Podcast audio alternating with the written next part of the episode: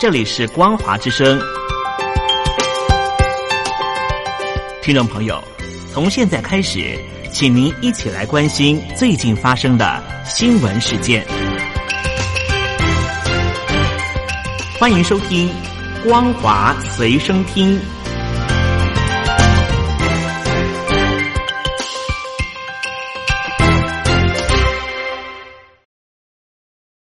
大陆听众朋友您好，欢迎您收听这节光华随身听，我是东山林。中共的两会在延迟了两个多月之后呢，即将在这个月的二十一号开始就在北京召开。目前北京已经全面展开高度的维稳措施，不过在此敏感时机。中共领导人习近平突然离开北京，到了山西的云冈石窟拜佛，引发了诸多的揣测。海外的观察倾向，中共的派系权斗非常的惨烈，而且可能是一次新的整肃的开端。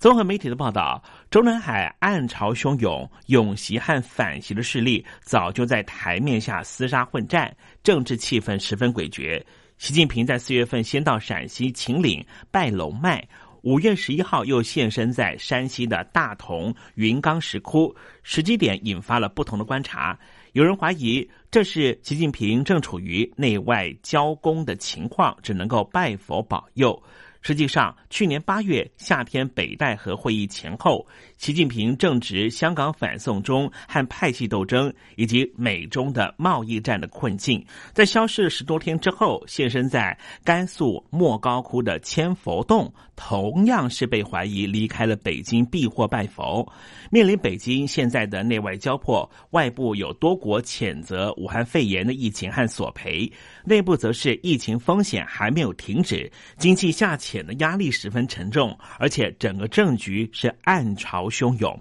四月初的时候，习近平展开了一次清洗政敌的行动，先是把公安部的副部长孙立军突然之间拉下马，接着司法部部长傅政华下台，连着已经退休的江派大将前政法委书记孟建柱都被抄家。五月十一号，北京卫戍司令王春宁被拔掉了北京市常委委员的职务。名嘴陈伯空认为，王春宁虽然还保有卫戍司令一职，但是很可能和傅政华当初被拔党职再拔公职的做法类似，因此他研判这是北京中南海整肃的新开始。来自于中国大陆武汉的新冠状病毒肺炎的疫情还没有完全结束，重灾区湖北省的武汉市。四月八号宣布解封，五月九号开始又陆续出现了确诊病例，当地的民众直击，有人直接倒闭在公园里面，就像疫情爆发初期的惨况一样。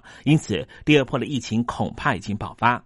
武汉市从九号开始出现了确诊病例之后，开始惊见不少核酸检测为阳性的无症状感染者，甚至一个小社区里面就有六名确诊病患，还为当局重新隔离。警方在街道上站岗，不准闲杂车辆通过。当地的居民指出，光是在这个小区域里面，就有一百八十个人被带走隔离，五千个人在家自主隔离。武汉疫情防控指挥部在十二号宣布，进行为期十天的全市筛检，将对武汉市一千一百万名的市民进行核酸检测。目前，官方在武汉的每条街道进行地毯式的登记。此外，在武汉的东西湖区、武昌区、江夏区、江岸区和洪山区都已经宣布暂停快递派送服务。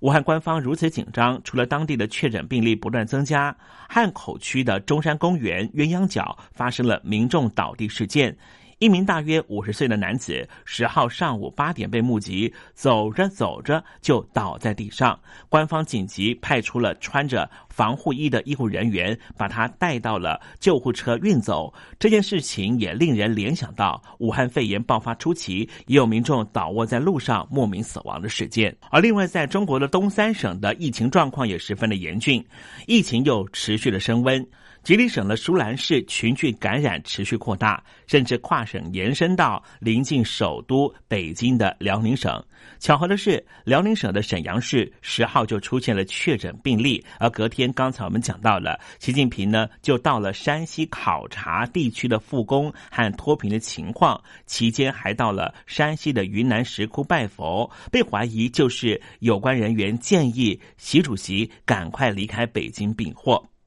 根据北京官方的宣布，在前天新增加了三个病例，都和吉林的舒兰市的群聚感染有关，分别是吉林省一例，辽宁省两例。而正是因为舒兰市目前的病例已经突破了二十多例，继舒兰市进入了战时状态之后。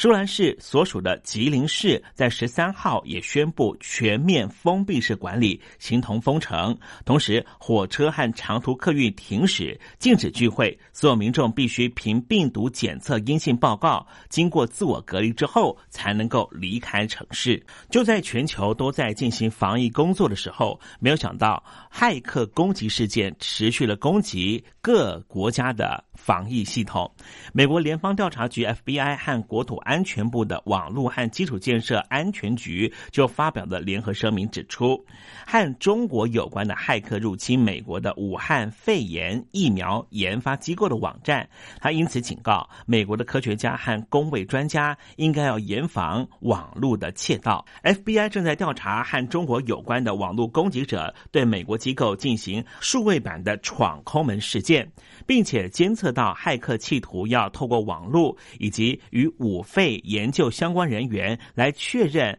和非法取得有价值的智慧财产，以及跟疫苗治疗法检测有关的公共卫生数据。声明稿之中并未透露是哪个单位遭到了骇客攻击，也没有透露骇客身份的细节，但是直接点名这些骇客都来自于中国大陆。对此，美国国务卿蓬佩奥就发表声明表示，谴责受到中国支持的骇客试图要窃取美国武汉肺炎的研究，并且呼吁北京当局停止这样的恶意行为。他表示。中国在网络空间的行为，是他延伸疫情期间诸多适得其反行为的延伸。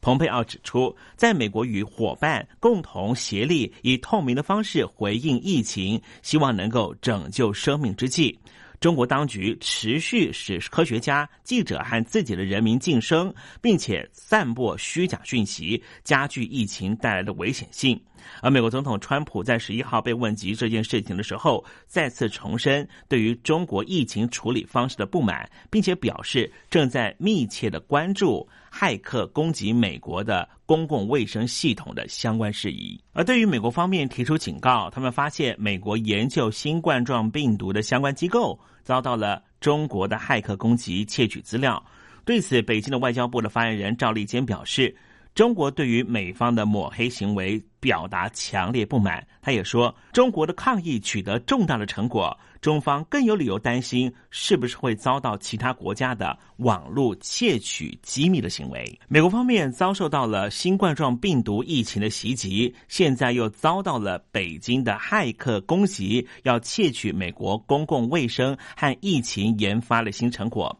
对此，美国总统川普表示，特朗普说他不想再和北京领导人习近平讲话，而且考虑要整个切断和中国的关系。特朗普表示，他正在检视在美国纽约证交所和纳斯达克挂牌，但是没有遵守美国会计规范的中国企业，他会非常严厉的检视这些企业。他也拒绝重新谈判叶娟他和北京签署的美中第一阶段的贸易协议。他说。我们不会重启谈判。他不会认为北京当局蓄意从武汉 P 四实验室释放病原体。他认为这是个失控，但是失控还是造成了直接的损失。北京方面应该要想到如何赔偿全世界。而另一方面，这一次在新冠状病毒肆虐期间，美国和世界卫生组织发生了好几次的争执。主要的原因是世界卫生组织主要的资助国就是美国。美国总统特朗普甚至说不愿意再提供任何的资金，并要求对世卫展开审查。特朗普今天表示，下个礼拜白宫就会对世卫做出明确的声明。边境台收到最新的消息，美国的轰炸机在前天从关岛飞抵台湾的东部海域进行巡弋，而与此同时，美国的神盾级的驱逐舰也行经台湾海峡。美国军方确定派出罗斯福号的航空母舰重返东亚地区。以上新闻由东山林编辑播报，感谢您的收听。